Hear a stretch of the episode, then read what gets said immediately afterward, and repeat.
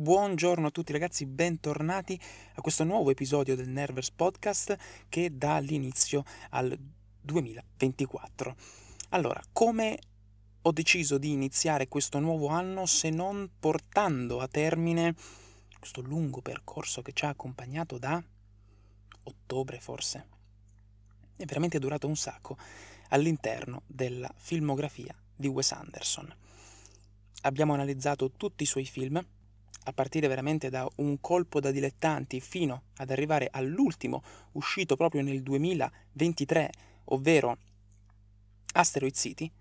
E adesso che cosa facciamo? Facciamo un po' quello che abbiamo fatto con Christopher Nolan, ovvero ci divertiamo ad esplorare la filmografia del regista in maniera sicuramente un po' più approfondita di quello che ci consente di fare Instagram con i suoi post da 2200 caratteri, approfondiamo un pochino di più, ma in maniera un po' più divertente. Quindi cerchiamo, nel mentre che indaghiamo meglio Wes Anderson, di metterlo anche in una classifica. Facciamo una classifica dei suoi film da quello che ho preferito di meno a quello che ho preferito di più. E direi di non perderci in troppi convenevoli, ma di iniziare subito partendo dall'undicesima posizione, dove metto Rushmore. Rushmore è il secondo film del regista.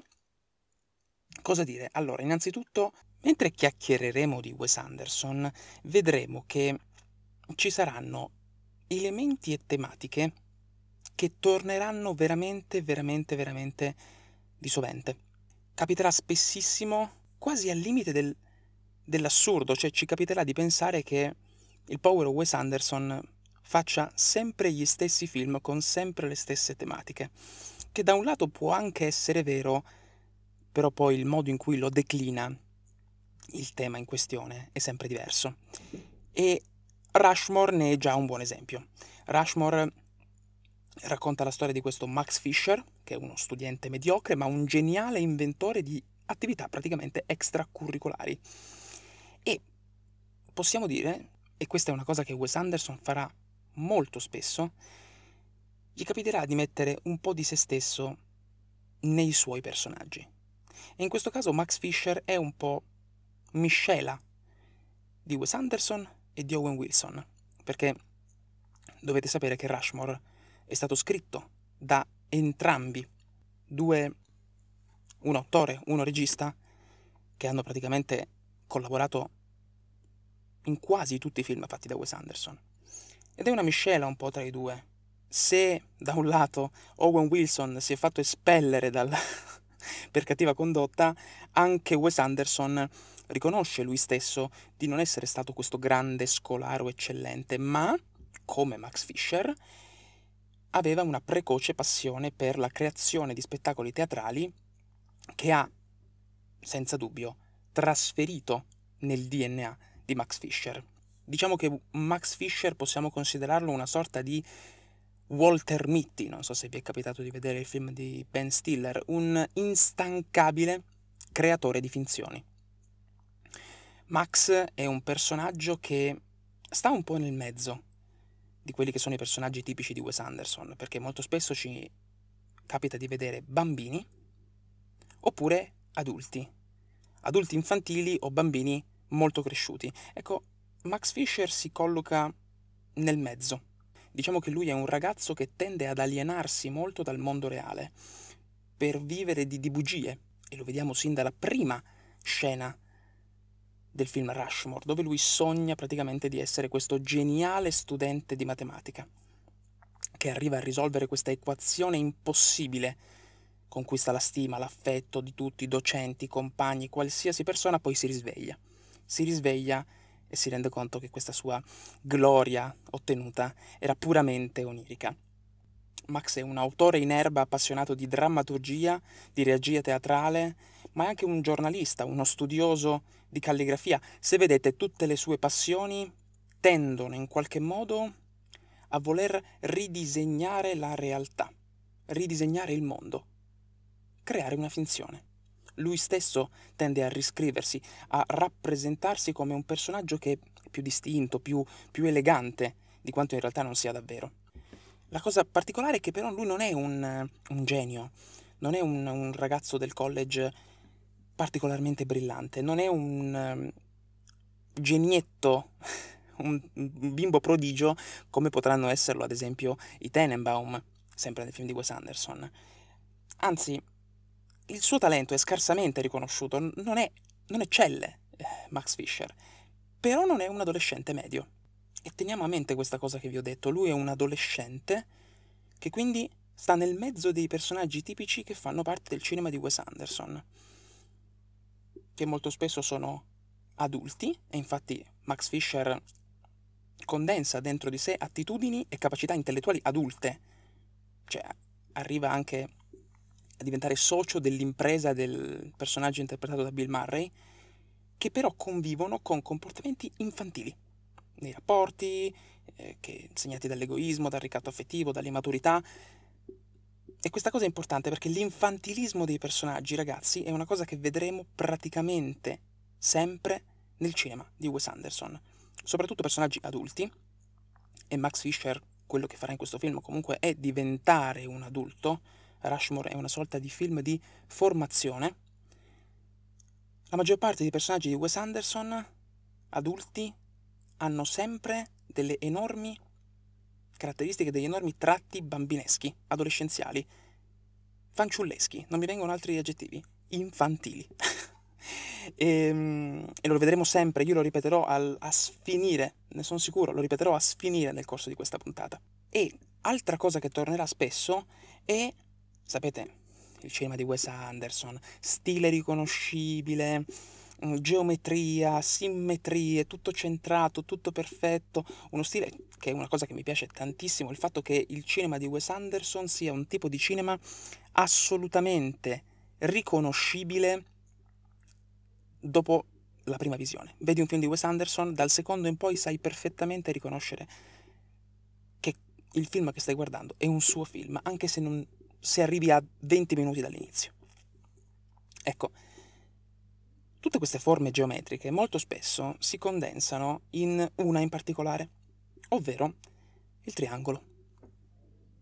Capita spessissimo che, e adesso pian piano mentre mi ascoltate, se avete visto più di un film di Wes Anderson, magari starete cominciando a ragionarci, quanto spesso capita che i protagonisti o comunque i personaggi principali di una storia siano tre. E vediamo Rushmore, dove c'è Herman Bloom, interpretato da Bill Murray, Max Fisher, che è Jason Schwartzman, e c'è anche la signorina Cross. Triangolo. Possiamo pensare a un colpo da dilettanti. Triangolo. Possiamo pensare a Il treno per il Darjeeling. Tre fratelli. Possiamo pensare a Grand Budapest Hotel. Il signor Gustav, Zero e la ragazza di Zero, adesso, di, cui adesso mi sfugge il nome. Veramente ci sono una quantità di occasioni in cui il numero 3 ritorna che sono incalcolabili, sia a livello narrativo sia a livello puramente scenico. Perché molto spesso si tende a mostrare questa trinità, chiamiamola così, anche a livello proprio puramente visivo.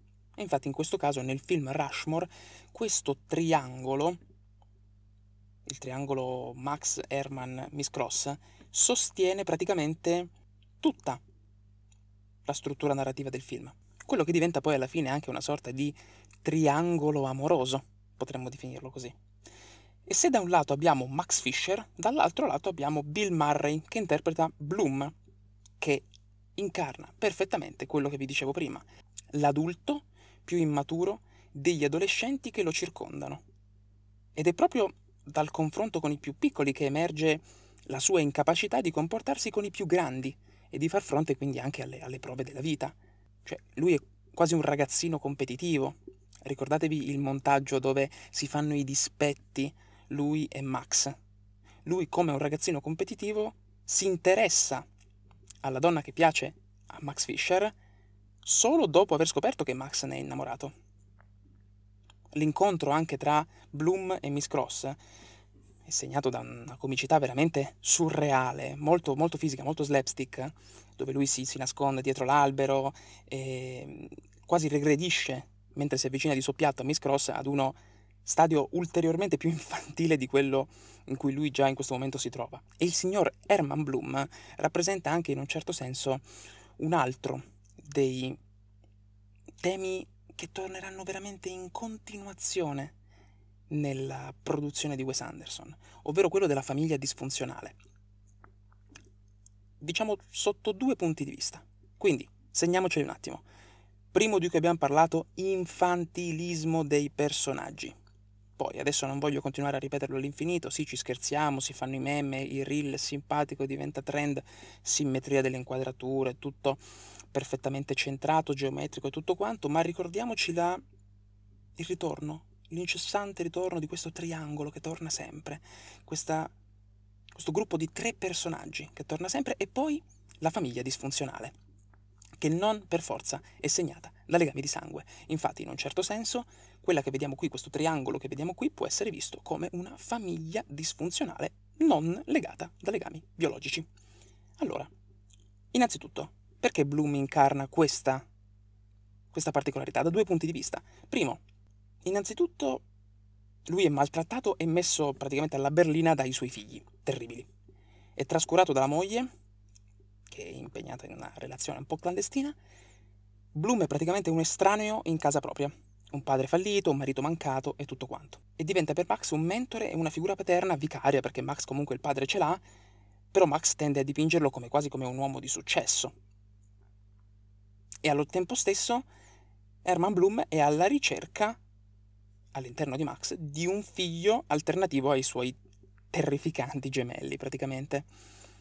Ed entrambi quindi assieme a Miss Cross hanno tutti quanti un po' per differenti motivi un bisogno anche di creare questa sorta di focolare fittizio.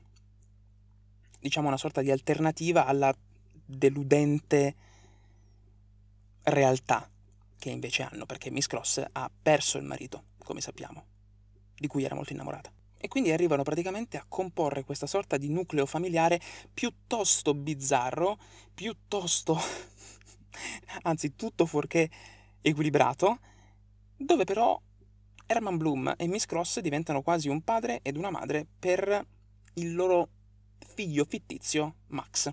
Infatti molto spesso, come vi dicevo, questo triangolo viene messo in scena anche dal punto di vista visivo con Max al centro quasi a voler rappresentare madre, padre e figlio, questa famiglia un po' improbabile che comunque viene percorsa da tensioni costanti e contrastanti, perché come abbiamo detto le famiglie di Wes Anderson sono sempre disfunzionali. E qui vorrei aggiungere un altro elemento veramente importante, ovvero il legame dei personaggi di Wes Anderson con il loro amore per le storie quasi tutti alter ego del regista, i personaggi di Wes Anderson sono narratori di storie, autori e narratori, o comunque in qualche modo amano tutto ciò che ha a che fare con il narrare, con il raccontare, con il creare finzioni. E Max Fisher ne è un esempio perfetto, perché come vi ho detto è appassionato di teatro, ed è una passione che lo assorbe sin dall'infanzia, come nel caso di Wes Anderson. Ed è veramente molto molto vicino qua il parallelismo, perché come Wes Anderson, lui è sceneggiatore, direttore degli attori, tutto quanto, ed è un'attività che lo esalta perché gli permette di avere il controllo totale su un mondo che ha creato per intero da lui, come nel caso di Wes Anderson, no? Questo maniacale controllo di tutto, della realtà, eh, di dover mettere le cose al loro posto, no? che ovviamente nel caso di Max Fisher è un risultato molto molto più complesso da ottenere nella vita vera. Cioè lui fa molta fatica, Max, ad accettare che le cose non vadano per come lui le ha programmate al di fuori del palcoscenico. E quindi vediamo l'amore non corrisposto per Miss Cross, il tradimento di Herman Bloom, l'espulsione dalla Rushmore, Infatti per lui molto spesso non c'è confine tra l'allestimento, diciamo, di un'opera e la vita di tutti i giorni. Gli capita molto spesso di creare una messa in scena anche nella vita reale. E quindi ci ricordiamo la scena in cui lui rientra a casa di Miss Cross per parlarne un'ultima volta e si mette del sangue finto addosso, crea una colonna sonora scelta proprio ad hoc, la registra su questa cassetta, la mette, quindi la fa partire prima che lei arrivi in maniera che ci sia una colonna sonora, tira le tendine, mette tutto a posto nella stanza, crea una scenografia, una messa in scena, che poi ovviamente non va come lui vuole. Oppure anche parlando di se stesso, lui non parla mai di suo padre. Suo padre non è un barbiere. Purtroppo lui lo definisce sempre un uh, neurochirurgo. Si inventa cose non vere. Lui cerca sempre di dare un'idea vincente di se stesso. E infatti potete immaginare quando poi verrà espulso dalla Rushmore e messo nella scuola pubblica per lui è la fine. Max non smetterà comunque di vestire la divisa della Rushmore e quindi continuerà ad ignorare la realtà perché lui alla Rushmore non c'è più, ma si aggrapperà continuamente alle sue abitudini, ai suoi standard elevati e quindi la scuola pubblica viene dipinta un po' come la vedono i suoi occhi, disordinata, colori non esistono, è un po' una sorta di, di prigione. E in un certo senso queste situazioni che lui non riesce a gestire permettono a Max di crescere. E infatti poi nel terzo atto del film, nella parte finale del film, abbiamo una trasformazione di Max. Lui cede, abbandona la divisa, inizia a fare l'apprendista barbiere da suo padre, non ha più la giacca della Rushmore, addirittura fuma. Tutto lo sconforto, da questo momento in poi arriva il momento di ricostruire. Max cresce, accetta questa compagna, questa sua amica della scuola pubblica con cui scopre di avere molto più in comune di quanto non pensasse e quindi rinuncia a Miss Cross. Fa capire che per lui l'infanzia è finita, quindi è il momento di crescere, di procedere oltre. Ricomincia a scrivere, riprende il controllo di tutte le sue creazioni, offre un ruolo anche nella sua commedia al bullo della Rushmore che non sopportava. Quindi c'è la festa finale alla fine della prima rappresentazione in cui Max è consapevole. Max è cresciuto. Miss Cross viene presentata come un'amica. Il padre viene presentato per ciò che è davvero, un barbiere, non un neurochirurgo. E in pista danza con Margaret, la ragazza con cui ha fatto amicizia che veniva con lui alla Rushmore. Possiamo dire che in un certo senso il creatore capriccioso dagli standard elevati che avevamo conosciuto all'inizio, ha fatto spazio all'uomo, l'uomo cresciuto che balla alla fine con Miss Cross sulla pista da ballo. Quindi questo, in fin dei conti, è Rushmore, che è la prima opera di cui voglio parlarvi, che metto all'ultimo posto, all'undicesimo posto, ma non perché non mi sia piaciuta, ma perché, anzi, devo essere onesto, Wes Anderson ha fatto 11 film, mi sono piaciuti tutti e 11. Quindi dovevo scegliere quale mi era piaciuto di più e quale mi era piaciuto di meno. Quindi questo qui lo metto per adesso all'ultimo posto perché ce ne sono altri che ho preferito molto di più. Però Rushmore è veramente un, un film che dentro di sé contiene tutto quello che vedremo anche più avanti nella filmografia di Wes Anderson. Personaggi bloccati nella loro immaturità, ma soprattutto anche nel loro mondo fittizio, che, e questa cosa bisogna sottolinearla, tutti gli eroi di Anderson però hanno in comune una passione per le storie, per i personaggi, che i personaggi, al contrario di loro, sono in grado di esplorare il mondo, di vivere avventure, di compiere vere imprese, perché vivono nella finzione, loro invece vivono nella realtà. Ma loro comunque vedono se stessi come grandi eroi e quindi assecondano questa predilezione infantile per un'epica avventurosa e virile che non combacia minimamente con la realtà invece nella quale loro vivono. E questo forse, se avete visto qualcosa in più, vi farà suonare Steve Zissou nelle orecchie. E quindi, dopo aver parlato di Rushmore, io passerei a un colpo da dilettanti, che lo metto al decimo posto, primo film in assoluto di Wes Anderson. Film che, se conoscete il Wes Anderson di adesso, probabilmente guardando il film non lo riconoscerete, perché manca tutta, tutto quello stile visivo che poi lo ha contraddistinto più avanti. In un colpo da dilettanti non c'è, in Rushmore inizia a palesarsi, ma poi nei Tenenbaum diventa veramente presente e poi pian piano crescerà. andando sempre più all'estremo eh, per poi veramente concretizzarsi in Grand Budapest Hotel, The French Dispatch, Asteroid City, anche con colori pastello e non solo a livello di movimenti di macchina, ma anche fotografia, eh, anche proprio nell'interpretazione degli attori e via dicendo. Allora, un colpo da dilettanti. Indovinate un po' quali sono le caratteristiche principali di questo film.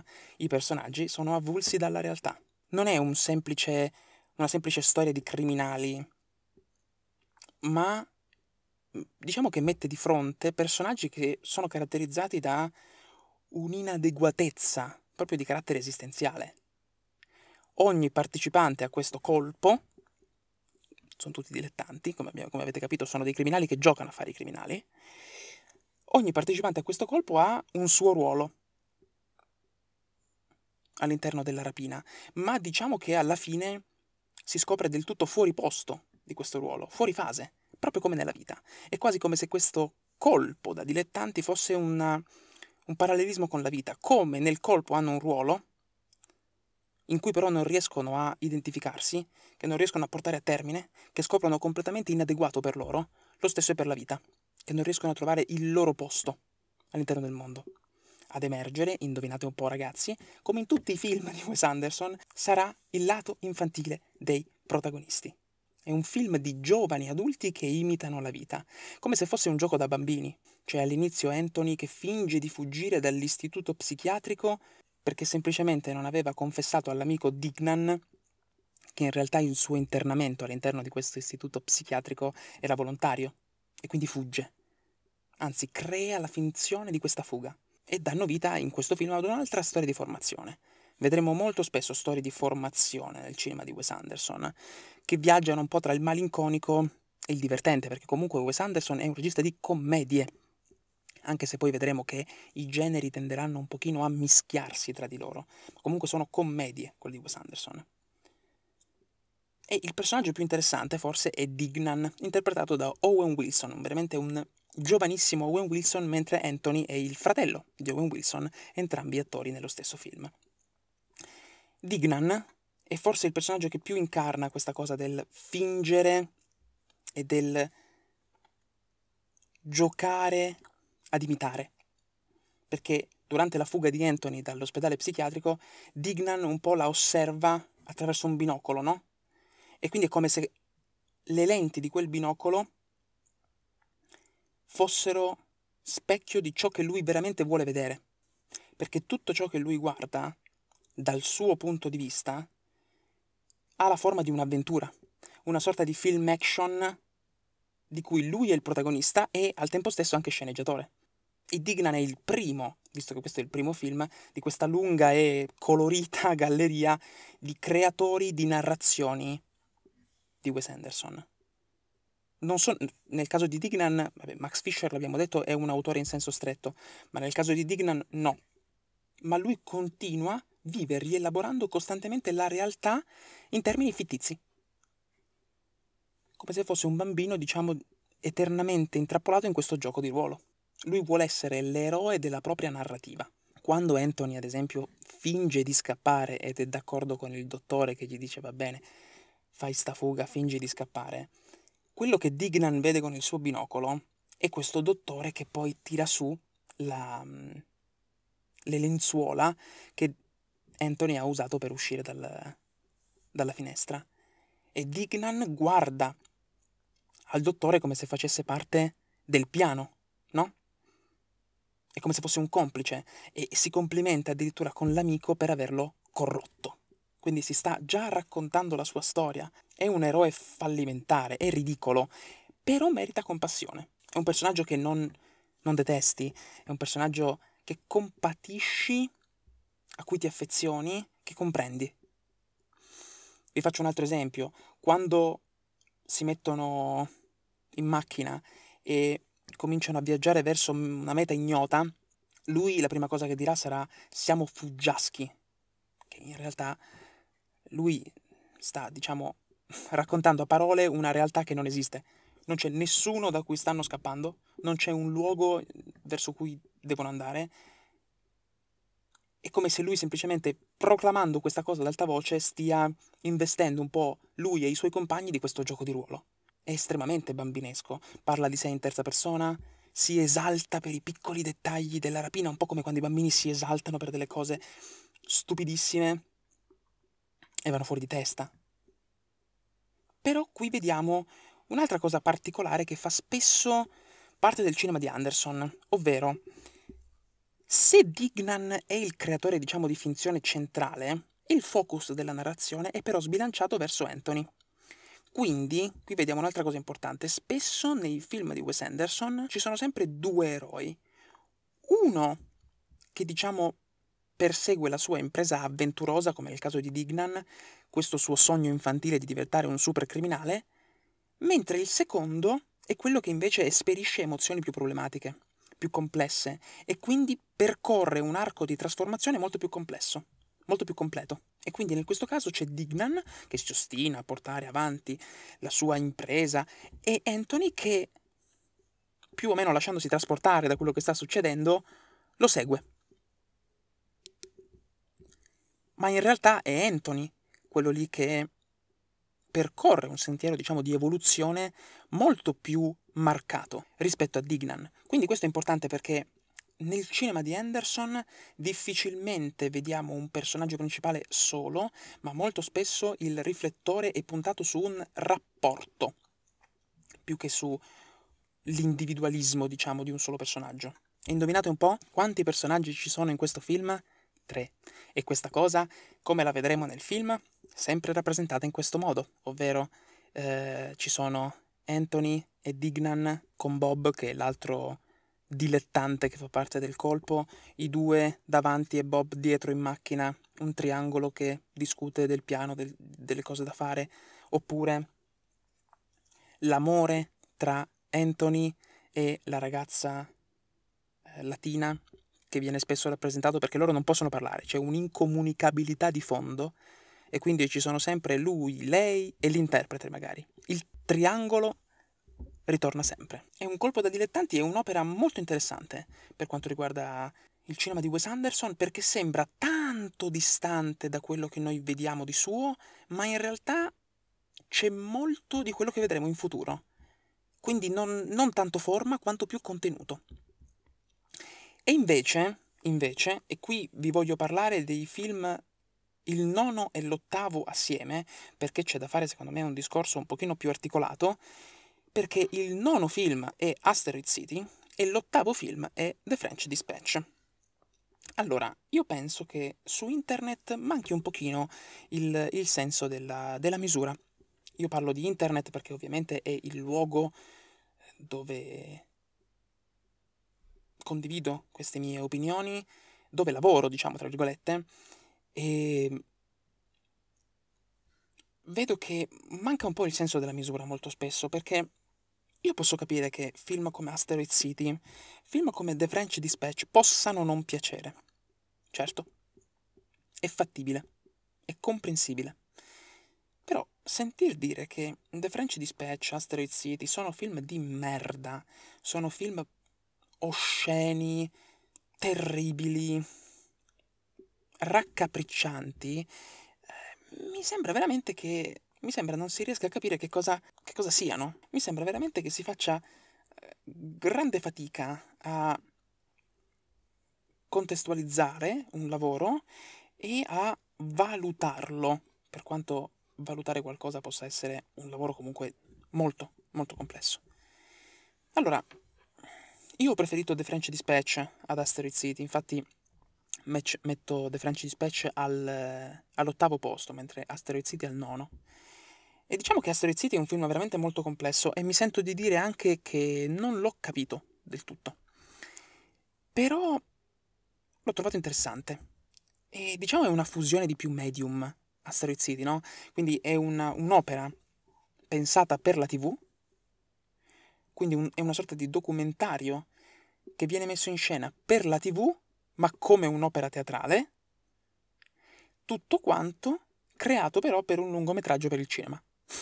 Cosa veramente stranissima, che secondo me, come nel caso di The French Dispatch, eh, può essere visto come un esercizio di stile, sì. eh, vedo Wes Anderson che si diverte molto e che dà grande peso alla forma nelle sue, nelle sue ultime opere. Ehm, è un film divertente, un film piacevole da vedere, molto criptico per quanto mi riguarda da, da interpretare. Anche io non credo di averlo capito del tutto e penso che mi ci vorranno più visioni per riuscire un attimino a decifrare, a decodificare questo film. Diciamo che posso dirvi che mi ha ricordato molto eh, una sorta di opera teatrale di Beckett, quasi fosse un aspettando Godot perché come in Aspettando Godot ci sono questi due personaggi, adesso non mi ricordo se sono due o più di due, che attendono questo Godot e quindi tutta l'opera sono loro che parlano, parlano di tutto, si devono confrontare col, col nulla praticamente e al tempo stesso si confrontano con tutto. Stessa cosa succede ad Asteroid City. Questi personaggi, a causa dell'arrivo di questo alieno, si devono rapportare col nulla. Sono nel deserto, e forse il deserto è anche, come dire, sintomatico di questa cosa, no? Cosa rappresenta meglio il nulla del deserto? E devono rimanere in questa quarantena. Come se dovessero rimanere intrappolati, come se venissero messi di fronte alla loro condizione esistenziale. E l'arrivo di questo alieno scatena in ognuno di loro una reazione differente. E tutti quanti devono guardare dentro se stessi durante questa quarantena e rapportarsi gli uni con gli altri. Malgrado effettivamente non succeda nulla nel film, ma al tempo stesso per i personaggi succede tutto. È un po' il film più cervellotico, Asteroid City di Wes Anderson. E sembra non raccontare niente, ed effettivamente è il meno lineare, secondo me. E tra tutti quelli che abbiamo visto e vedremo poi nel corso di questo episodio, è quello meno lineare si sviluppa su più livelli narrativi, c'è l'opera teatrale, c'è lo spettacolo, è particolarmente complesso anche da seguire, ma sono abbastanza convinto che contenga dentro di sé un significato abbastanza un po' più profondo, un po' più intenso, eh, riguardante anche il rapporto proprio tra la realtà e la finzione. Eh, sul teatro, perché questa possiamo dire che è l'opera più teatrale di Wes Anderson, che ha sempre avuto uno stile teatrale nell'interpretazione degli attori, nella messa in scena, nella costruzione delle scenografie, ma che in Asteroid City praticamente arriva all'apogeo e che secondo me racconta questa storia attraverso un racconto che può funzionare sia a sé stante, ma che è anche molto metaforico. I personaggi sono quasi più simboli che altro. Non c'è neanche una vera e propria profondità nel film, proprio anche nelle scenografie. È come se si percepisse un pochino che le scenografie sono sono solo degli sfondi di cartone. E non c'è neanche una vera e propria profondità nei personaggi spesso, alcuni dei quali non evolvono. C'è un po' tutto in Asteroid City, è un po' una satira anche nei confronti dell'America.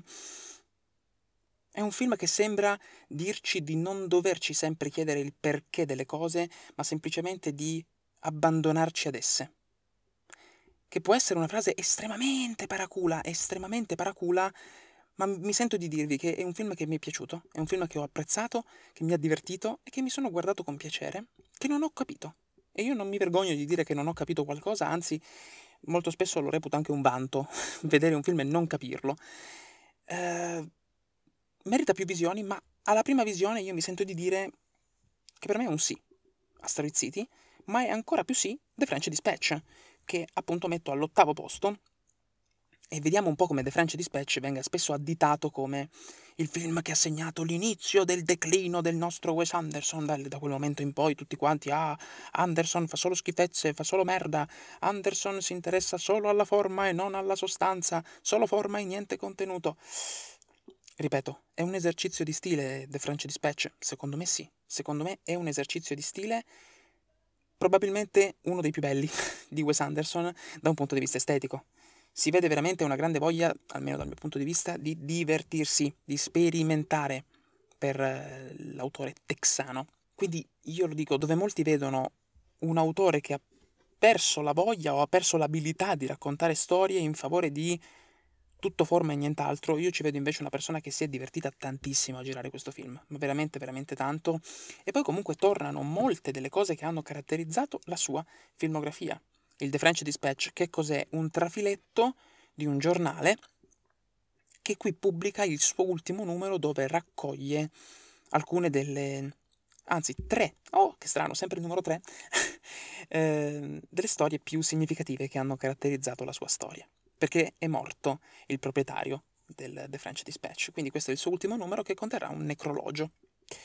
E quindi cosa sono i personaggi se non dei giornalisti, scrittori, che raccontano storie? Vi ripeto, tutti i personaggi di Wes Anderson sono narratori, autori, creatori di finzioni, creatori di narrazioni. E nel film vediamo proprio tre storie antologiche che hanno luogo in questa città, questa Ennui-sur-Blaise, non so se l'ho pronunciato nella maniera giusta, che è una località inventata, e sono tre storie secondo me belle. Se devo dirvi qualche difetto riguardo a The French Dispatch, io riesco a trovarlo. Mm, per dirvi, la prima e l'ultima storia le ho molto apprezzate, la seconda invece l'ho trovata decisamente meno coinvolgente e anche meno impattante. Proprio a livello di soggetto, non mi ha coinvolto. Cioè, non mi sento di dire che ha sbagliato a raccontare quello che ha raccontato perché evidentemente voleva raccontare quello, quindi chi sono io per dire no Wes Anderson dovevi raccontare quest'altro. Però io personalmente, dato che è anche la seconda storia e quindi nel mezzo del film, lì la mia attenzione è calata molto. Mm, e si è ripresa con la terza, veramente interessante la terza, che c'è anche quell'inserto animato che rappresenta il fumetto tratto dall'articolo, meraviglioso. Però ad esempio c'è anche, ci sono anche delle... Io ho fatto fatica proprio per come il film è stato concepito a schermo. Cosa intendo? Già spesso i film di Wes Anderson non sono facilissimi da seguire. Però, secondo me, in questo film ha un po' esagerato perché io mi rendevo conto che l'attenzione richiesta per seguire il film era veramente alta. Perché c'erano momenti in cui dovevi stare appresso al film che spesso presentava dei sottotitoli. Spesso però l'inquadratura era splittata e quindi dovevi guardare sia a destra che a sinistra e a volte anche leggere i sottotitoli. E in più dovevi ascoltare anche la voce narrante, che però non era una voce narrante che parlava in maniera, come dire, colloquiale, è una voce narrante che racconta l'articolo di giornale. Quindi parla già di suo attraverso un linguaggio abbastanza forbito.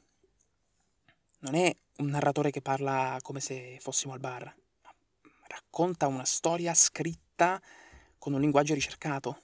E quindi immaginate queste 3-4 cose assieme. Eh, non è facile. Non è facile da seguire The French Dispatch ed è facile perdersi. Altra cosa, il bianco e nero. Il bianco e nero, almeno per quanto mi riguarda, non ho capito l'utilizzo del bianco e nero. Mentre in Asteroid City, ad esempio, è chiaro, il bianco e nero arriva quando usciamo dalla rappresentazione teatrale per entrare in quel servizio per la TV che stanno facendo, in quel documentario, chiamiamolo come vogliamo. Invece qui il bianco e nero appare e scompare senza un vero e proprio senso. Ovvero, prima sembra che la storia in bianco e nero e la realtà no, però poi in realtà le storie diventano anche colorate e quindi non, io personalmente non ho trovato un vero e proprio senso a questo bianco e nero e quindi lo porterei un pochino avanti come un difetto, se devo essere onesto, perché non c'è molta chiarezza nel suo utilizzo. Quindi, alla luce di tutto questo, sono i film migliori di Wes Anderson, Asteroid City e The French Dispatch? Per me, no. Sono spazzatura. Io ho veramente dei seri dubbi quando sento persone dire che sono spazzatura. Perché lo ripeto, sembra veramente che manchi il senso della misura. Come si possa considerare questi due film orrendi mi sfugge. Dall'ottavo film passerei al settimo. Passerei al settimo con Moonrise Kingdom, altro film che penso conosciate praticamente tutti, del nostro Wes Anderson. Di che cosa parla Moonrise Kingdom? Lo sappiamo, è questa estate quando la nostra Susie e Sam si innamorano. A prima vista, due ragazzini che si innamorano e si trovano su quest'isola immaginaria che è teatro, diciamo, di un'epica, una meravigliosa storia d'amore, quella tra questi due ragazzini, due dodicenni. E potremmo dire che questa, questa um, storia è una sorta di inno al potere dell'infanzia, che colpisce tutti.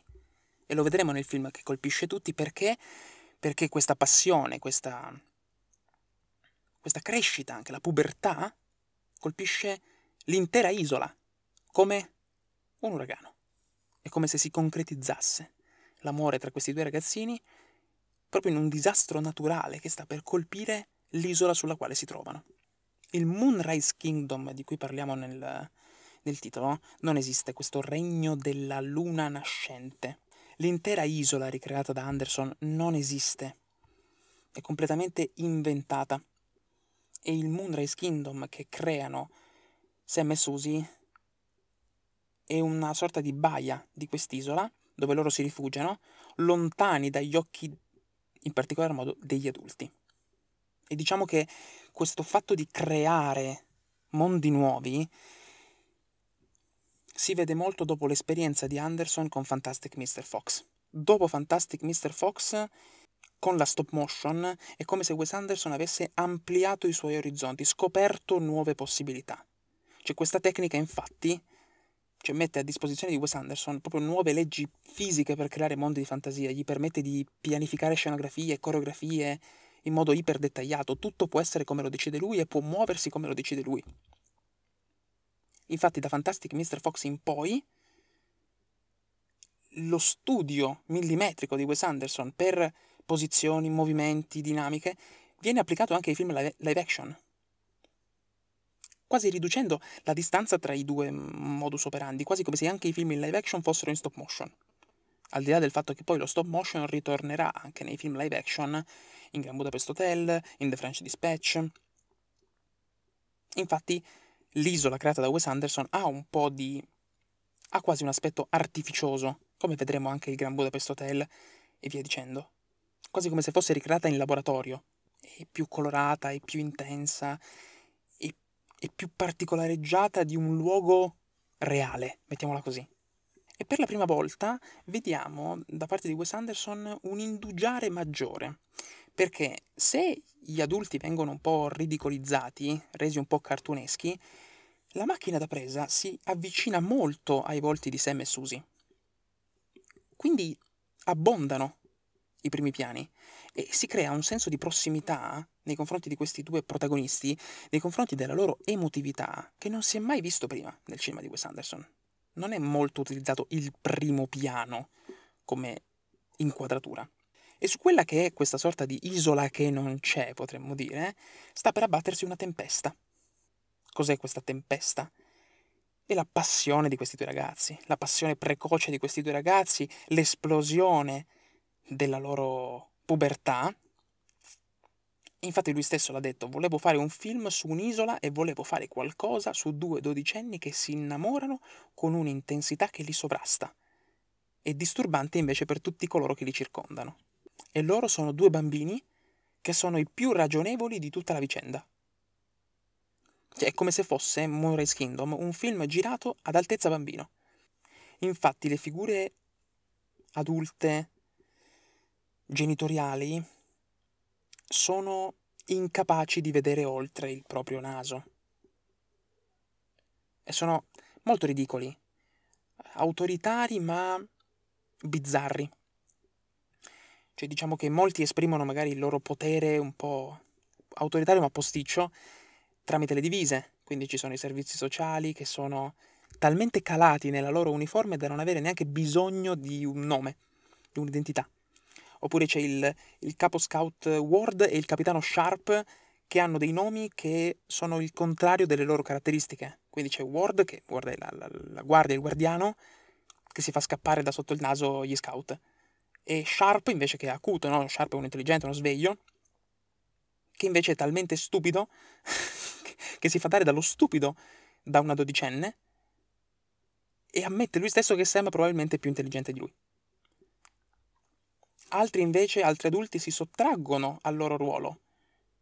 Il genitore adottivo di Sam che lo rinnega per non dover più gestire i suoi guai giudiziari. La madre di Susie che è negligente nella vita familiare perché impegnata in una relazione adultera. Bill Murray che è invece il padre di Susie, che è rinchiuso nella sua depressione, desolato, tradito, immaturo, drammaticamente consapevole della mancanza di rapporto tra gli adulti e i bambini. Oppure c'è Edward Norton, il leader di questo gruppo di scout, di questo piccolo esercito di scout, che è incapace di mantenere il controllo sui ragazzi. e, e lui è quasi il simbolo della crescita bloccata, un adulto vestito perennemente con abiti da bambino. E poi ci sono Sam e Susie che in questo caso però non sono autori, come nel caso appunto di Max Fischer o degli altri di cui abbiamo parlato. Sono lettori di libri, di mappe, sono proprio consumatori di avventure. Infatti quando Sam chiede a Susie cosa vuole fare da grande, lei dice vivere avventure. L'unica cosa che scrivono sono lettere l'uno all'altra. Non hanno, diciamo, intenzione di modellare il mondo al loro piacimento perché sanno in un certo senso che il mondo è già loro, appartiene a loro. Perché a 12 anni possiamo dire che non c'è confine tra fantasia e realtà. Infatti i due protagonisti non mettono spesso in dubbio, ma nemmeno per un attimo, che quello che stanno facendo sia la cosa giusta da fare la cosa logica da fare. Infatti Sam e Susie non sono in grado di comprendere le assurde dinamiche del mondo degli adulti, che ai loro occhi praticamente sono assolutamente incoerenti, non hanno il minimo senso. Infatti Susie dirà, ci amiamo e vogliamo stare insieme, che male c'è? Questa è la sua domanda. Non, non capisco. sono increduli, non comprendono. E Susie è importante perché nella filmografia di Wes Anderson è uno dei personaggi femminili più interessanti. Lei è tanto eroina quanto Sam è eroe. Lei è quasi il vero motore dell'azione. Prende l'iniziativa e lascia a Sam il suo indirizzo, dà il via alla relazione epistolare che praticamente c'è tra i, c'è tra i due, dà lei con diciamo una sorta di cenno con la testa, una sorta di approvazione per, a, nei confronti di Sam per farlo accettare l'offerta di essere adottato dal capitano Sharp. È forse uno dei personaggi femminili di Wes Anderson più articolati, più approfonditi, più interessanti. È un po' una forza della natura, Susie. È una che se, se la fa incazzare ti azzanna, perde la pazienza, ti prende a pugni, ti accoltella con le forbici per difendere le persone amate è proprio dinamica, è proprio inarrestabile Susi. Ed è interessante anche quanto, forse per la prima volta, sul piano erotico, Sam e Susie siano i primi eroi, diciamo, andersoniani ad abbattere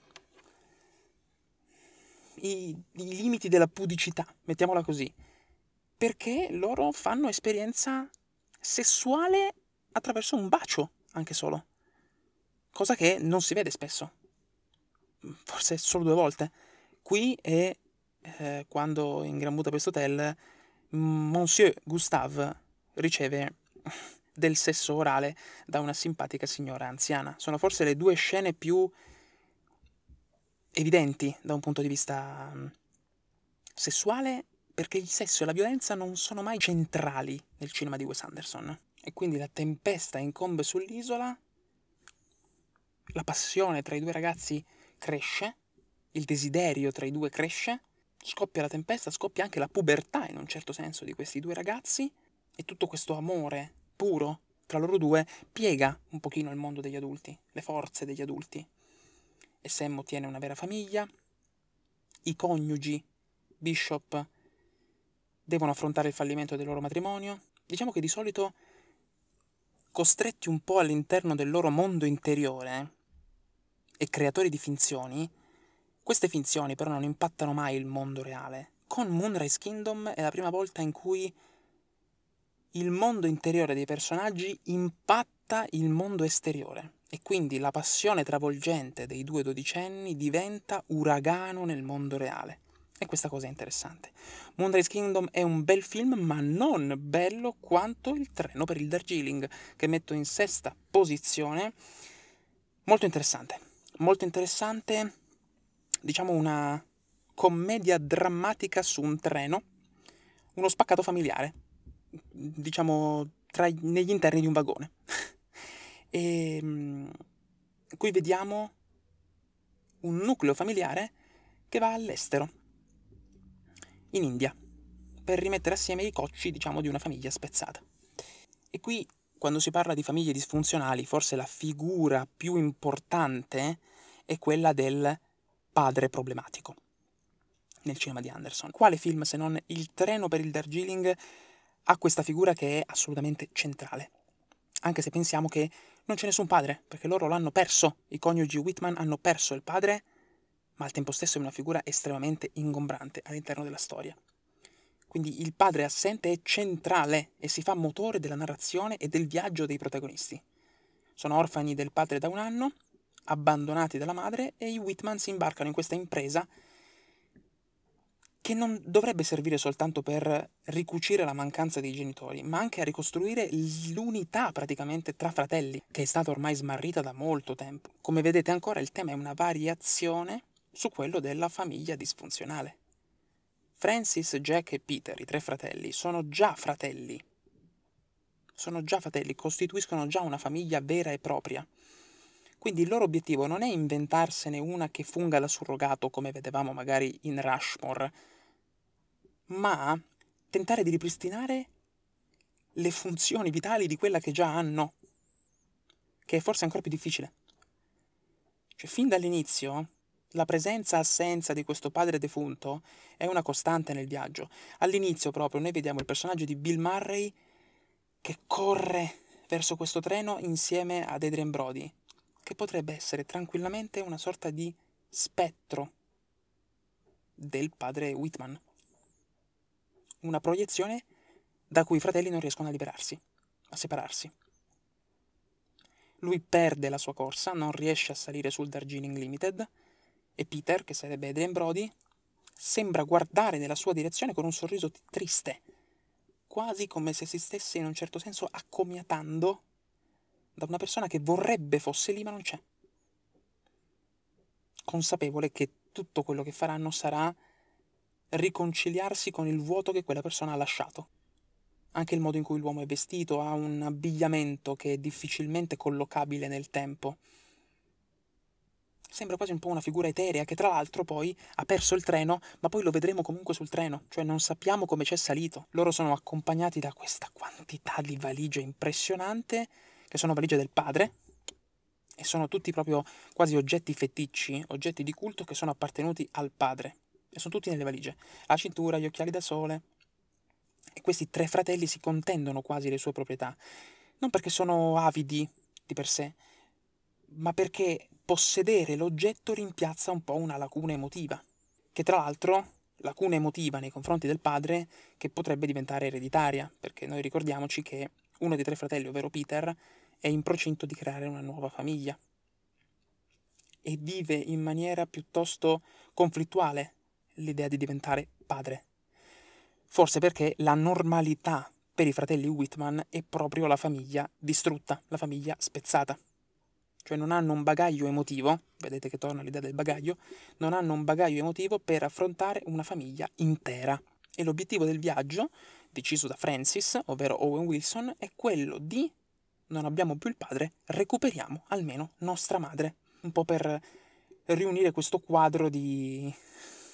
che ha non so quanti pezzi mancanti, proviamo a rimettere insieme un po' la nostra famiglia. E voi pensate che ogni Whitman, guardate un po' come tutti i personaggi di Wes Anderson è un autore, a modo suo, non deve essere per forza una persona che scrive. Ad esempio, Jack è uno scrittore, Francis invece è l'ideatore della grande impresa, degli itinerari praticamente che dovranno fare in questo viaggio, no? Una sorta di maniaco del controllo, un pochino, ereditato dalla madre, e che cerca di tenere assieme i pezzi di questa famiglia. Poi c'è Peter, quello che ha il rapporto più conflittuale con il ricordo con il padre e che sta costruendo la sua famiglia e loro fanno questo viaggio in India, dovrebbe essere quasi un viaggio iniziatico, no? Ritualistico. Però, come la politica, anche la religione spesso è tenuta fuori dai film di Wes Anderson. Diciamo, i fratelli Whitman sono un po' aggrappati ad un mondo dove l'emotività si trova all'interno degli oggetti, che sono un po' feticci. E loro sembrano disinteressati completamente a voler esplorare un diverso livello di trascendenza rispetto a questo. L'unico che fa eccezione un pochino è Francis, ma questa sua idea di viaggio, che dovrebbe essere una guarigione interiore, è affidata più che altro a dei rituali un po' fasulli, che loro dovrebbero praticamente trovare questa unione con il padre defunto e superare la perdita, ma è una dimensione spirituale che loro cercano ma non raggiungono mai. Non ne sono mai veramente coinvolti. C'è questa cerimonia della piuma che non va mai a buon fine. Oppure la visita al tempio la fanno solo dopo lo shopping turistico.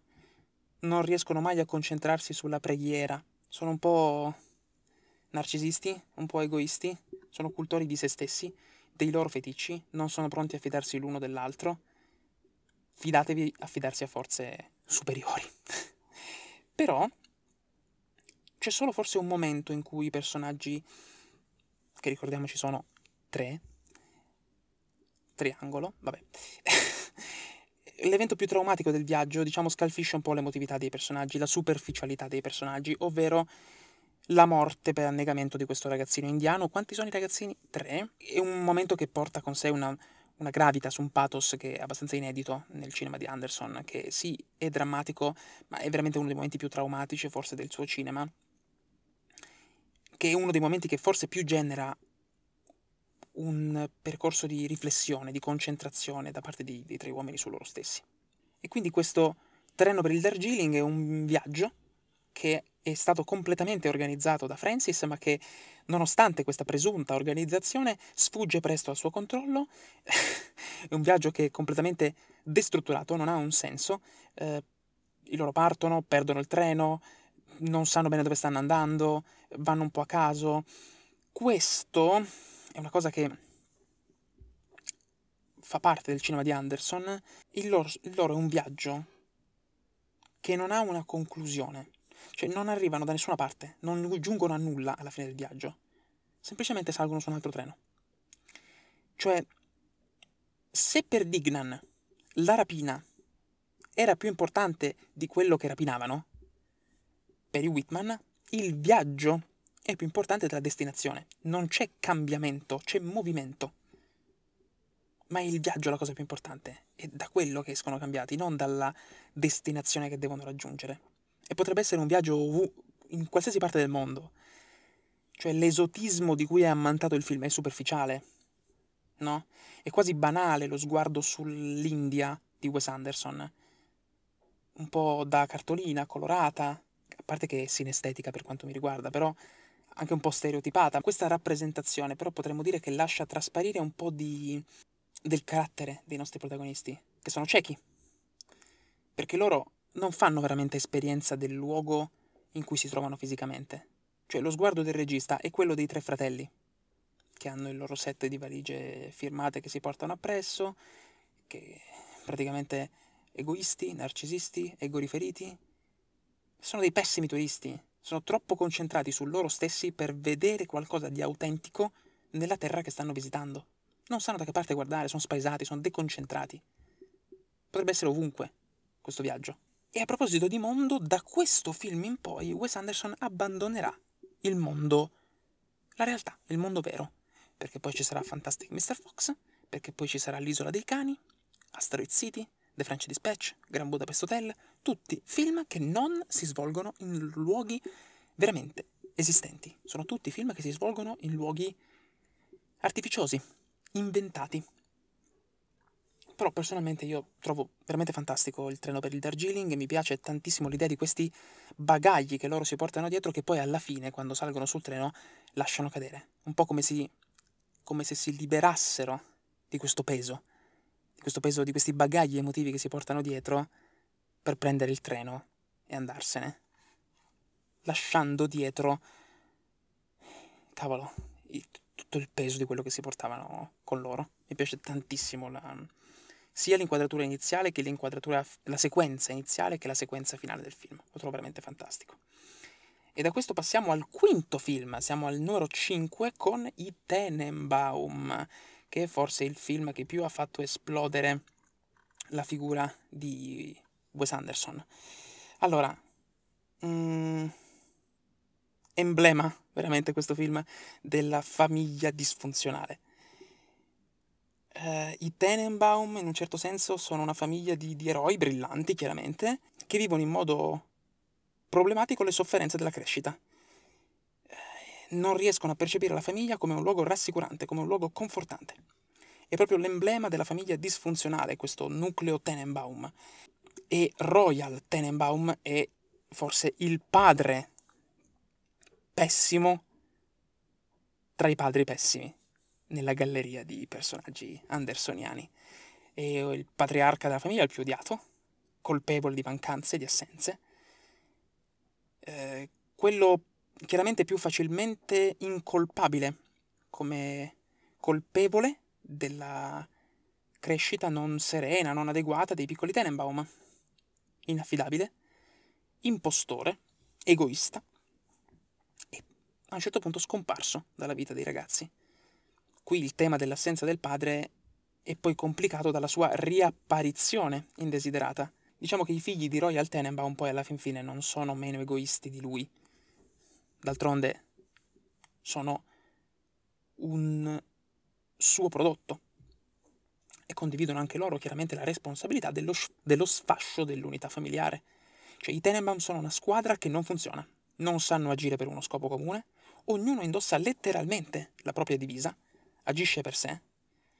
Ogni attività che richieda di cooperare è stata da tempo abbandonata in favore di quello che possiamo definire un egoismo che ha un po' cristallizzato i difetti di ciascuno, anche nel loro aspetto esteriore. I Tenenbaum hanno perso la capacità di comunicare realmente tra di loro. Evitano il contatto quasi visivo tra di loro, ad esempio quando Ricci e Margot, c'è quello, questo momento in cui si dichiarano, non si mettono l'uno di fronte all'altro, ma si stendono uno di fianco all'altro e fissano il soffitto. Non si guardano negli occhi. In un certo senso sono ripiegati su loro stessi. I Tenenbaum non lo sanno, o forse non vogliono sapere, di essere assurdi, ma hanno tagliato fuori dal mondo tutto ciò che non lo è. Non sanno essere ironici, sono mortalmente seri in ogni loro espressione. E sembra paradossale, ma l'unico in grado di osservare la situazione dall'esterno, e quindi l'unico in grado di fare umorismo, è Royal. Cioè lui è il catalizzatore del cambiamento. E, e poi, in un certo senso, della, del movimento di questa famiglia, che lui ha abbandonato e che ha riportato assieme. Cioè, e lui è colui che si imbarca nell'impresa più grande, tenta di salvare la famiglia, quindi il vero eroe della storia.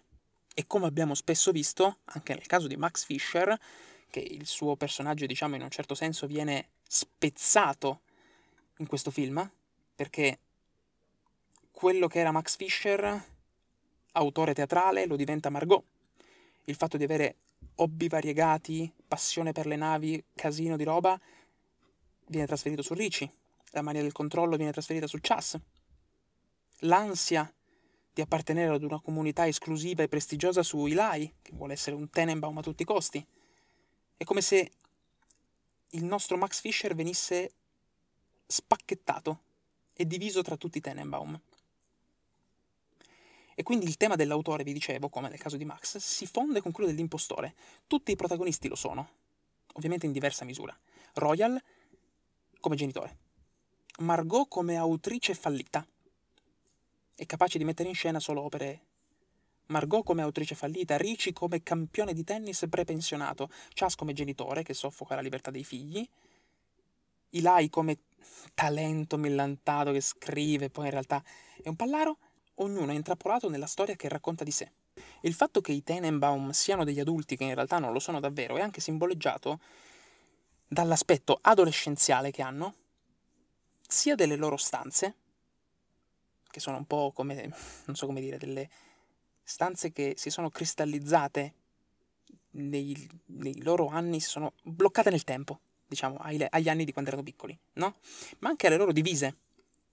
Cioè, ognuno sembra indossare i vestiti che aveva nel preciso momento in cui il suo sviluppo emotivo si è incartato, si è inceppato. E Margot indossa la pelliccia di quando scappò di casa per stare con Ricci. Ricci invece ha la tenuta da tennis, di quando si è conclusa la sua carriera per diventare campione. Chas ha la tuta da ginnastica, così da poter essere pronto praticamente e non essere più colto di sorpresa, come quando è morta sua moglie. Anche Eli, che ha questa tuta da cowboy, che rappresenta il momento in cui lui ha deciso di diventare un Tenenbaum. Cioè è come se, fosse, come se il film fosse un, una psicanalisi familiare. Un affetto paterno che non c'è, una madre troppo debole per prendere decisioni, diciamo, risolutive per la famiglia, portano poi i bambini a non avere dei modelli che loro possono imitare. Quindi loro crescono, provano a maturare da soli e sbagliano a loro volta. Quindi i rapporti di, tra tutti i Tenenbaum sono tutti compromessi. E l'unica cosa che riesce a raddrizzarli è il padre. Il, diciamo, colpevole iniziale, il peccatore originale che si redime alla fine cancellando insoddisfazioni, fallimenti, incomprensioni. In Tenenbaum poi è il film che ha fatto esplodere Wes Anderson, film che trovo meraviglioso, se devo essere onesto, e validissimo, che per me va in quinta posizione. E adesso abbiamo la nostra quarta, ovvero le avventure acquatiche di Steve Zissou. Allora, chi è Steve Zissou? Un regista di film autobiografici, potremmo dire anche pseudoscientifici, che più che essere un documentarista, quindi più che fare un approfondimento documentaristico sue, sui suoi viaggi, è interessato a catturare scene madri. Steve Zissou, secondo me, è proprio la summa del personaggio andersoniano. Padre assente, poi redento, egocentrico, capitano sognatore, un bugiardo, un po' Dignan, un po' il Royal Tenenbaum e un bambino nel corpo di un adulto. Le avventure acquatiche di Steve Zissou è un documentario sul documentarista, mettiamola così. Ed è anche il film in cui Wes Anderson muove i suoi primi passi nella stop motion. Infatti lo squalo giaguaro e tutte le creature marine sono realizzate in stop motion. Chi è Steve Zissou? Steve Zissou è lo Jacques Cousteau di, di Wes Anderson, ma è anche il capitano Acab di Wes Anderson, con cui condivide la, la, la caccia di questa enorme creatura e poi il fatto che al momento della resa dei conti nessuno dei due uccide veramente l'altro. Steve Zissou è un cialtrone, un avventuriero, un esploratore, un capitano coraggioso, tra virgolette, mettiamola così, e il folle ideatore di imprese impossibili, è un regista, un autore, un narratore di storie. Ricordatevi sempre questo. Cioè, il, lui è un cineasta che, diciamo, è pronto a, a sacrificare tutti per la riuscita delle sue idee. è una prima donna, è capriccioso, un po' tirannico, vuole il controllo sui suoi attori, sulla sua truppa, alla fin fine la sua crew, il suo equipaggio. È una crew che lavora su un set, che viene spesso bistrattata e umiliata, pensate agli stagisti che non hanno qualsiasi... non hanno alcun tipo di valore umano. È una squadra che, nel caso di Steve, indovinate indovinate, funziona quasi come una famiglia. O meglio, nel caso di Wes Anderson, essendo una famiglia, non funziona. Diciamo che non possiamo mai credere veramente a ciò che ci dice Steve Zissou. Perché? Perché il suo comportamento è sempre filtrato dalla possibilità di essere ripreso. E questo lo accomuna molto a Max Fisher. Per lui il confine tra vita e cinema è indefinito. Ciò che interessa a Steve Zissou è la presa sul pubblico. È più importante il valore filmico del documentario che quello scientifico. Cioè, lui è appassionato, cioè, è un regista comunque appassionato ma, come abbiamo detto anche molto spesso prima con Dignan, con il treno per il Darjeeling, più che al risultato, sembra essere innamorato del processo. Cioè, lui è in missione per andare a uccidere lo squalo, ma in realtà forse è il viaggio, la ricerca, il percorso che lo esaltano. Il suo tentativo di tirare fuori emozioni per il pubblico, la sua ansia di filmare tutto, di non perdere i momenti più strappalacrime e essendo lui comunque un bambino nel corpo di un adulto, questo squalo giaguaro, mm, questi animali marini bizzarri rappresentano un po' i giocattoli. E la sua scelta alla fine di non uccidere lo squalo giaguaro rappresenta un po' anche il suo lasciare andare i giocattoli, separarsi, crescere. Anche lui diventare adulto. E poi, come vi ho detto, i generi in Wes Anderson tendono a mischiarsi. Cioè, un colpo da dilettanti, sì, era un heist movie, ma poi diventava una commedia. Rushmore e i Tenenbaum la stessa cosa. Anderson dialoga molto con i generi, cioè le avventure acquatiche di Steve Zissou è sì una commedia, ma è un film d'avventura, scene d'azione, inseguimenti, sparatorie, è quasi violento per essere un film di Wes Anderson. Fa proprio il suo ingresso in questo film, la violenza. Non ci sono solo i cazzotti che vediamo sempre, praticamente in ogni film, ma qui ci sono veramente scontri a fuoco. È una violenza un po' da cartone animato, non realistica, stereotipata, ma c'è violenza in questo film. E c'è il nostro Steve Zissou che lui, come ha sempre detto, odio i padri e non ho mai voluto esserlo, si ritrova a dover essere un padre. Perché? Perché ritrova un figlio che non sapeva neanche di avere. E perde il figlio proprio quando ha finalmente metabolizzato il fatto di essere un padre. Ha sempre ignorato l'esistenza di Ned, interpretato da Owen Wilson, e probabilmente, anzi senza probabilmente, Ned non è neanche figlio di, di Zissou, perché Zissou, come sappiamo, è sterile. Lui spara a salve, non può, procre- non può procreare, non può essere un genitore. È una persona che, diciamo, vive nella sua realtà. È quasi più un colonizzatore che un esploratore, ossessionato dal dare nomi alle cose e alle persone per prenderne praticamente possesso. E quindi la sua isola la chiama pesce spada. Il figlio Kingsley anziché Ned. Si chiama Ned, ma lui lo chiama Kingsley. Il sottomarino, che si chiamava Jacqueline, ora si chiama Deep Search. È quasi come se Zissou facesse fatica a calarsi nella realtà degli altri e dovesse infilare tutto nella propria. Penso sia un film straordinario. La Belafonte, la, la, la nave di Zissou, è meravigliosa da vedere, dissezionata quasi fosse una casa delle bambole.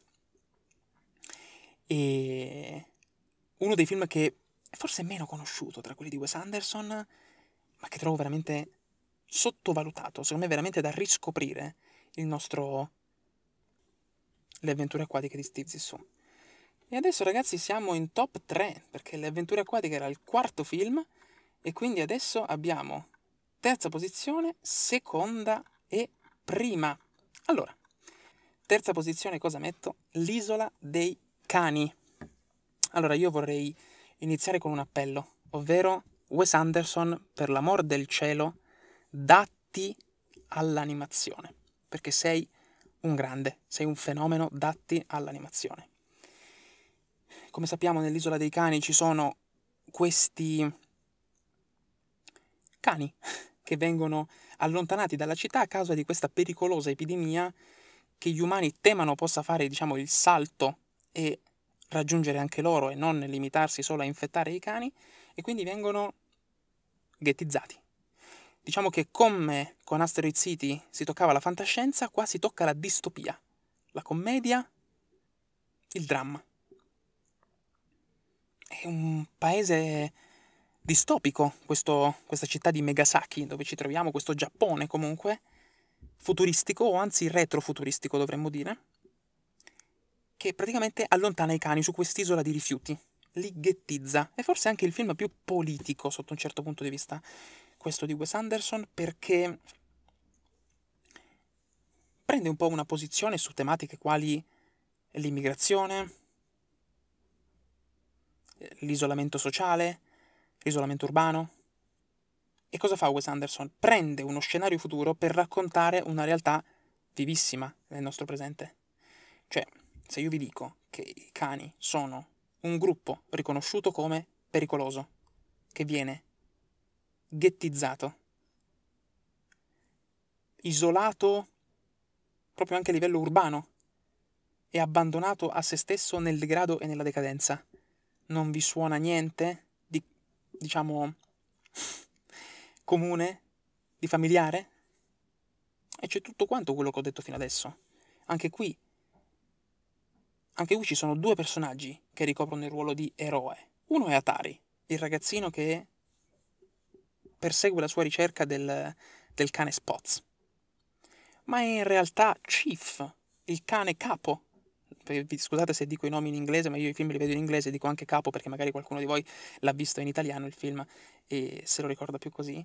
È lui che si sviluppa, che cresce, che esperisce le emozioni più profonde che lo trasformano ed è uno schema che abbiamo visto tantissime volte, Dignan e Anthony, Zero e Gustav, oppure Zissou e Ned. Quante volte capita questa cosa qua? e la posizione di Wes Anderson in questo film comunque è chiara, cioè non è una convenzione, cioè non è un racconto convenzionale quello che vediamo, che non si conclude in maniera convenzionale, cioè quasi come se fosse una un'accusa sulla pubblica piazza. È quasi come se fosse una sentenza da parte di Anderson nei confronti dell'indole egoistica degli uomini. È quasi un ragionamento sul bisogno di avere del senso di responsabilità e di rispetto dell'uomo, in questo caso verso i cani, ma verso ogni animale, verso se stesso. E um, L'isola dei cani, ragazzi, è un film che io trovo semplicemente strepitoso, sia per il citazionismo che si porta dietro al mondo giapponese, il teatro no, gli anime, i manga, i mecha. Eh, c'è tanto in questo film e è anche geniale, per quanto mi riguarda, l'idea di rappresentare l'incomunicabilità all'interno, all'interno del film su più livelli. Ovvero, tutti parlano nella loro lingua. Gli unici che comprendiamo sono i cani, perché i latrati dei cani vengono rappresentati come con la lingua inglese, vengono verbalizzati con la lingua inglese. Però i giapponesi parlano in giapponese, e noi li comprendiamo perché ci sono i sottotitoli, ma non i sottotitoli inseriti nel film, sono diegetici quasi, ovvero l'interprete che ci spiega, oppure i sottotitoli in sovrimpressione perché magari è una trasmissione televisiva, l'interprete simultaneo. È fantastico. Io lo trovo fantastico l'idea di introdurre la traduzione simultanea in qualche modo permetterci di comprendere quello che i personaggi dicono tramite espedienti visivi. È una delle idee più interessanti che, che Wes Anderson abbia mai tirato fuori, l'ho trovato fantastica. E perché dico, Wes Anderson, ti prego, datti all'animazione perché fai veramente dei lavori animati meravigliosi. E perché qual è il secondo film in questa classifica? Fantastic Mr. Fox. E quindi avete già capito che il primo sarà Gran Budapest Hotel. Fantastic Mr. Fox è meraviglioso. Prima volta che Wes Anderson si cimenta con l'animazione che come vi ho detto sarà proprio un momento importante, un cambiamento per il regista da qui al futuro. Fantastic Mr. Fox è questo Robin Hood, che però viene ripreso direttamente dal romanzo di Roald Dahl, questo nostro eroe di Sherwood, che è impegnato, anche se in maniera un po' più egoistica, in questa sua lotta per la difesa dei diritti dei più deboli contro l'abilità dei potenti. Allora, la famiglia il, di Fantastic Mr. Fox, del, del nostro Mr. Fox è il nucleo centrale della narrazione, no? Quindi è una sorta di heist movie animato, ma in realtà è una variazione sul tema della famiglia disfunzionale. C'è il confronto tra padre e figlio, il figlio Ash che soffre per la sottostima del genitore, vorrebbe essere normale, vincente e non speciale e perdente. E come nel caso dei Tenenbaum, il suo sentirsi diverso si vede attraverso il suo look, la sua divisa lui si acconcia come un supereroe casalingo, no? Comunica agli altri, attraverso gli abiti, il suo bisogno di fuga dalla realtà. Ed è pieno questo film di, di, di animali diversi, volpi, tassi, scoiattoli, mm, di tutto. Hanno tutti quanti comunque vizi e virtù degli umani, no? Tutti, tutti vizi e virtù apparsi poi nella filmografia del regista. Semplicemente non sono diversi da uomini e bambini che abbiamo già visto sono solo maggiormente in contatto con il loro lato selvaggio, no?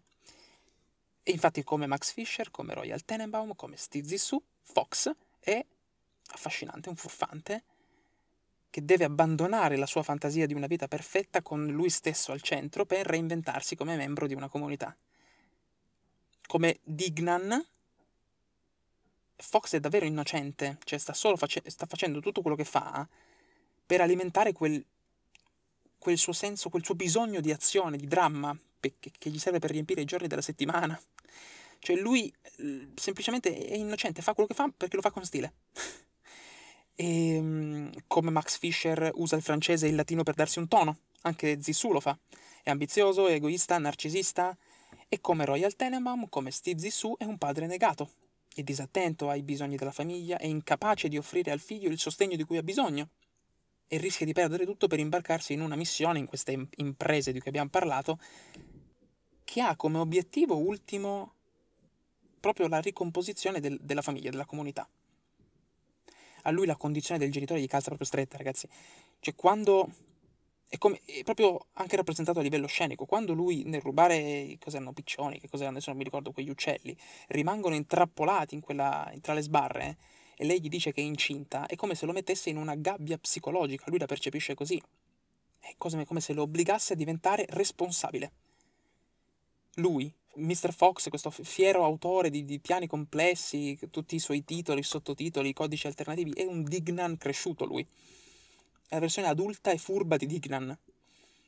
Ma è, non è un dilettante, è un criminale autentico. Lui ha bisogno di essere al centro dell'attenzione, di apporre il timbro su tutto, su tutto quello che fa. E come un bambino che non è abbastanza cresciuto ha un bisogno viscerale di essere ammirato. Lui ha bisogno che tutti lo, lo considerino il migliore.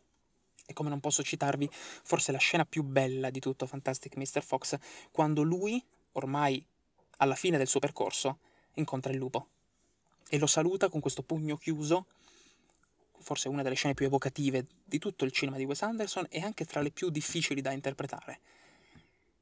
Mm, che personalmente io non ci vedo nulla di politico in questa cosa, io ci vedo più che altro una sorta di gesto di, di vittoria, un po' di emancipazione.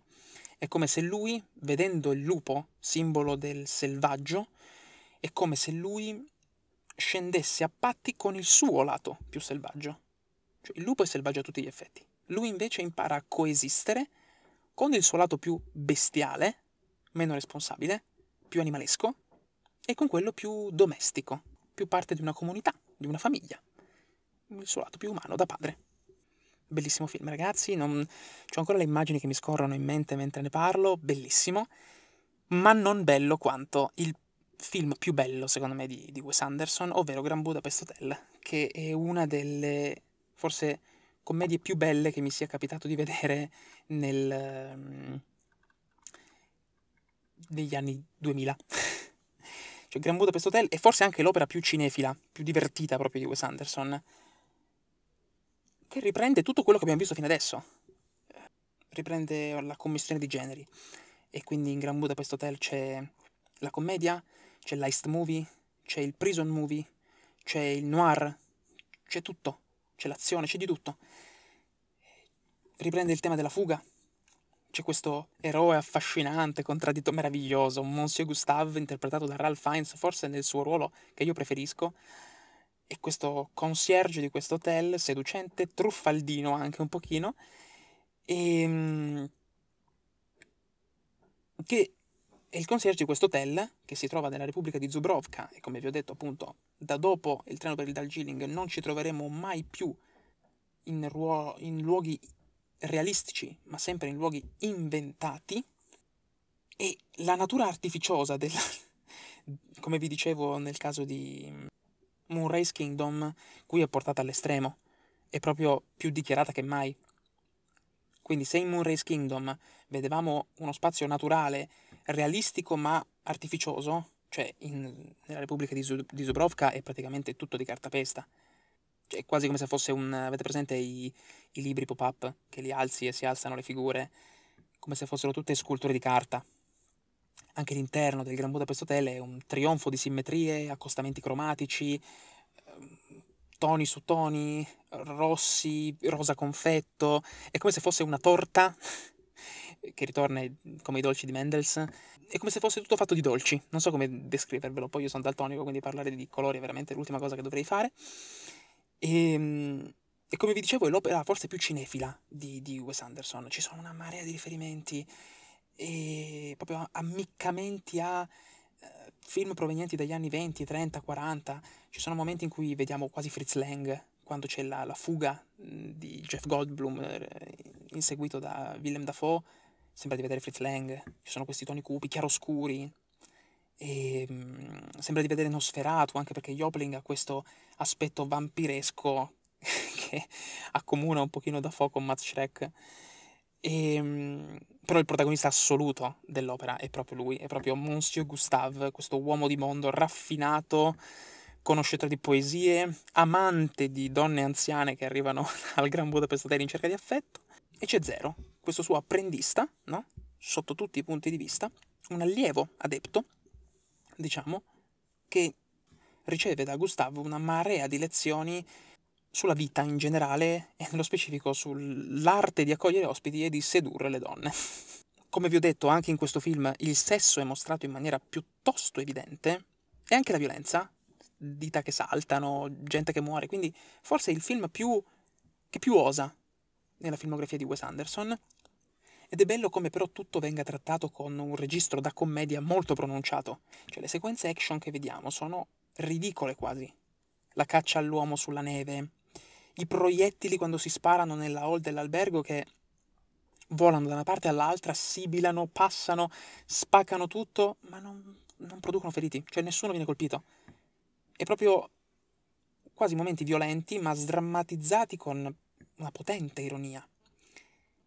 Non ci sono feriti, non c'è, non c'è nulla, non succede niente, è proprio scema quella scena lì, fa, fa ridere. E Gran Budapest Hotel è forse il film che più porta all'estremo l'idea del, dell'importanza dell'autore, delle storie, del collegare i personaggi di Wes Anderson all'amore per il raccontare. Gran Budapest Hotel si apre con cosa? Con un cimitero e una tomba. Quale tomba? Quella dell'autore. Dopo parecchi film, cosa fa Wes Anderson? Mette al centro della narrazione un autore, ma un autore vero e proprio, che raccoglie le storie e le rinchiude all'interno di un romanzo.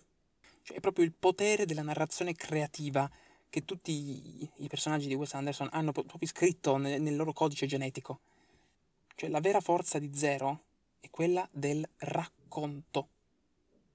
Cioè se, se il Gran Budapest Hotel prima o poi andrà perduto, cosa si può fare? Si può ancora narrare di quel mondo, si può tramandarlo, si può scriverne. E quindi Zero lo racconta a qualcuno che poi lo racconterà qualcun altro, che lo racconterà qualcun altro, che lo metterà per iscritto in un libro.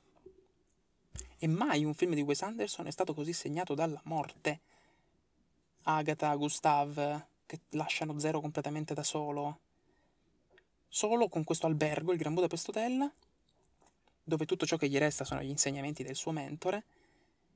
Questo albergo è ormai un regno un po' illusorio di quello che è stato, un'ombra di quello che è stato, una pallida ombra di quello che è stato, e tutta l'eleganza, tutto il bon ton, l'efficienza, la galanteria che c'era non c'è più. Dopo quasi praticamente, non so, 50 anni, lo splendore dell'albergo non è rimasto. I colori rosa pastello sono diventati ora un arancione acceso e dell'antico albergo c'è solo più un relitto. Un mondo di cui Zero però può ancora raccontare. E quindi quel, quell'albergo rimarrà sempre, esisterà sempre attraverso la storia, attraverso il racconto, assolutamente. E trovo molto bello anche il rapporto tra Zero e Gustave, perché questo rapporto tra giovane apprendista e mentore ciarlatano eh, viene messo spesso in, in mostra nei film di Wes Anderson. Pensate anche a Zissou e Ned. Sono entrambi privi di famiglia in questo caso, no?